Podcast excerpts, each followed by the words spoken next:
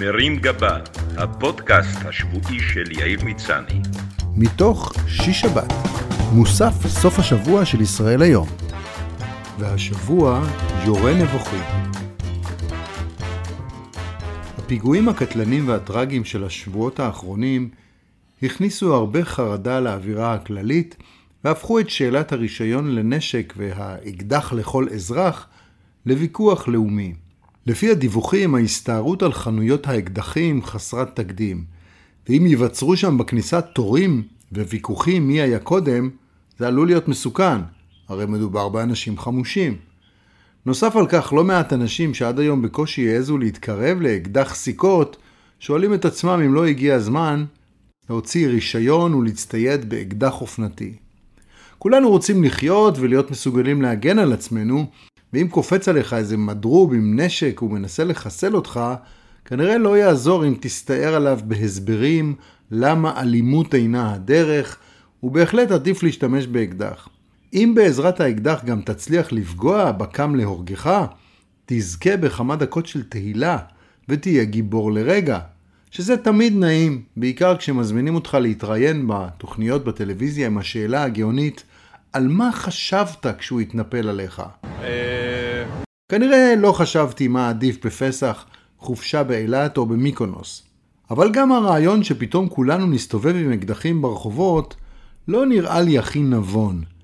אני למשל מכיר את עצמי ויודע שעדיף לא להפקיד כלי כזה בידיי הלא יציבות. לפני הכל, התדמית של אדם שנושא אקדח לא יושבת עליי טוב. אין לי הסממנים של קאובוי עברי, ואף אחד מעולם לא התבלבל ביני לבין קלינט איסטווד. I've decided to hang my gun up on the wall. אם הייתי מנסה לשאת אקדח על החגורה, הוא היה מכביד על המכנסיים שלי, שגם ככה יש להם נטייה להיגרר כלפי מטה למחוזות הזלמן. מתאים לי יותר להסתובב ביד עם מנת שוארמה, ומקסימום אם המצב הביטחוני יסלים, אני אחזיק ביד השנייה גם בקבוק אמבה לחיץ, שאיתו אוכל להשפריץ את החומר הקטלני לעבר המחבל. גם ברמה התפעולית, נשיאת אקדח לא מתאימה לי. רובנו מתקשים להתמודד עם תפעול של טלפון חכם, ונוסף על כך אנחנו גם נוטים להפיל אותו לרצפה ולשכוח אותו בכל מיני מקומות. תארו לכם שבמקום זה הייתם מסתובבים עכשיו עם אקדח. כמו כן, אם באופן רגיל, ברגע האמת של פיגוע טרור, הייתי בטח מגיב באופן בוגר ואחראי, כלומר נשכב על הרצפה ומחבק צמיג של מכונית, או נמלט מהמקום בצעקות אימא, כשיש לך אקדח, זה מחייב אותך להסתער על התוקף, מה שפחות מסתדר לי כרגע. לא הייתי ביחידת המסתערבים, בדובדבן ואפילו לא באננס, וברגע האמת, כשיהיה צורך לשלוף נשק בסגנון ליאור רז והחבר'ה מפאודה, עם איזה טקסט מאיים בשפה שהיורה יבין, אני אנסה להיזכר בשיעורי הערבית מבית ספר, ובסוף אדקלם מה שאני מכיר מסטרסקי והאץ', You have the right to remain silent, או שאסתכל על הפנים של המחבל לנסות להבין מאיפה הוא מוכר לי, או לאיזה שחקן מנטפליקס הוא דומה, ועד שאזכר, השליפה תהיה איטית מדי וקרוב לוודאי שאני אראה לעצמי בטעות ברגליים, או בסנטר, כמו שקורה לי כשאני מנסה לקדוח חור בקיר. הסיכוי שאכוון לראש של מישהו ואפגע שואף לאפס. אני זוכר את ההישגים שלי ממטווחים בצבא, ולא היה מדובר בסילבסטר סטלון, בקושי בלואי דה פינס. אקדח זה גם משהו שצריך לתחזק, לשמן, ללכת איתו למטווחים ולהרחיק מילדים, וכמו שאני מכיר את עצמי, כנראה אשים אותו במקום שלא אזכור לעולם היכן הנחתי אותו. זה בהחלט מסוכן, לפחות עד שימציאו את אפליקציית Find My Gun.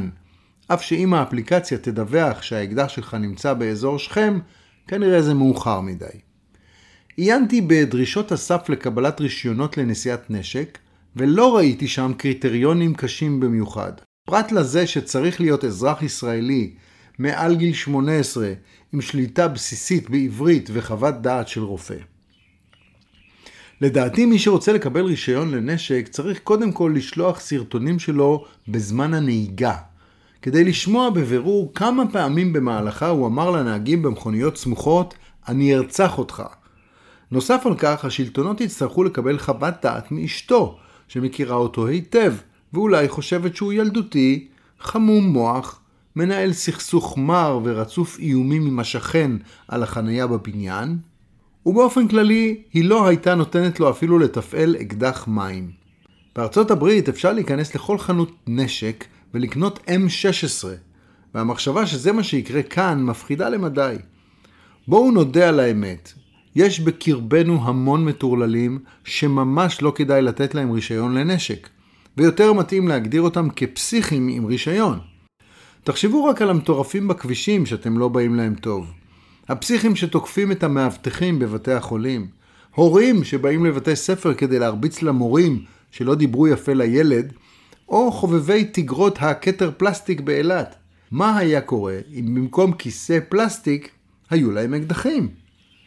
אם כל אחד פה יתחיל לכוון נשק על כל מה שלא נראה לו, כולל העובדה שלא נותנים לו להיכנס למועדון, או מעירים לו שהוא הכנע את הג'יפ על המדרכה, זה ייגמר רע מאוד.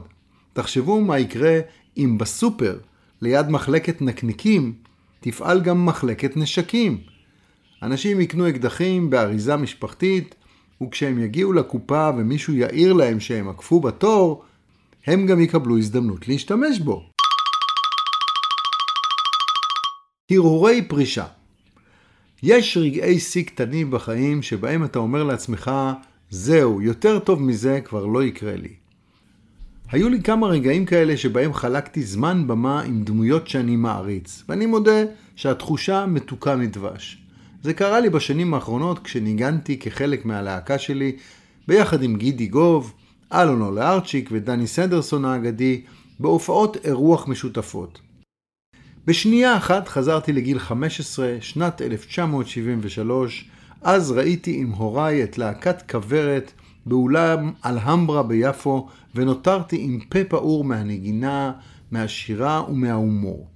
עכשיו, חמישים שנה אחרי, אני עומד מטר מסנדרסון על הבמה, צובט את עצמי תוך כדי נגינה, כדי לוודא שזה אמיתי, אם כי גם הצביטה יכולה להיות חלק מחלום. השבוע הופענו יחד עם שלום חנוך במשכן לאומנויות הבמה. פתחנו את המופע בשעה של מיטב לעיתנו, ואחרינו עלו לבמה שלום חנוך ולהקתו הנהדרת. עמדתי בצד הבמה והזנתי לשלום שר וללהקה שלו מנגנת, ונזכרתי בעשרות ההופעות שבהם ראיתי אותו עם תמוז, עם גיטרה, או במופע אדם בתוך עצמו, שבו הייתי סבל מן המניין וסחפתי רמקולים ששברו לי את הגב. משה לוי, המוזיקאי המכונן שמלווה את שלום כבר שלושה עשורים, ניגן באורגן ההמון שהשארתי בשבילו על הבמה. ולפתע הוא סימן לי להתקרב. לא ממש הבנתי מה פשר תנועת היד שלו, וכשהוא המשיך לקרוא לי ולקרוא לי, הבנתי שהוא מזמין אותי לנגן. אני, אני הנגן עם שלום חנוך. סימנתי לו בתנועות נמרצות שזה ממש לא מתאים, אבל הוא התעקש, ואז נעתרתי. אלה היו חמש דקות מתוקות של שיר דרך, ולרגע קצר, שלום אפילו הסתכל עליי, חייך, וסימן לי בתנועת וולקאם קטנה. זהו, אני יכול לפרוש. ניגנתי עם שלום חנוך.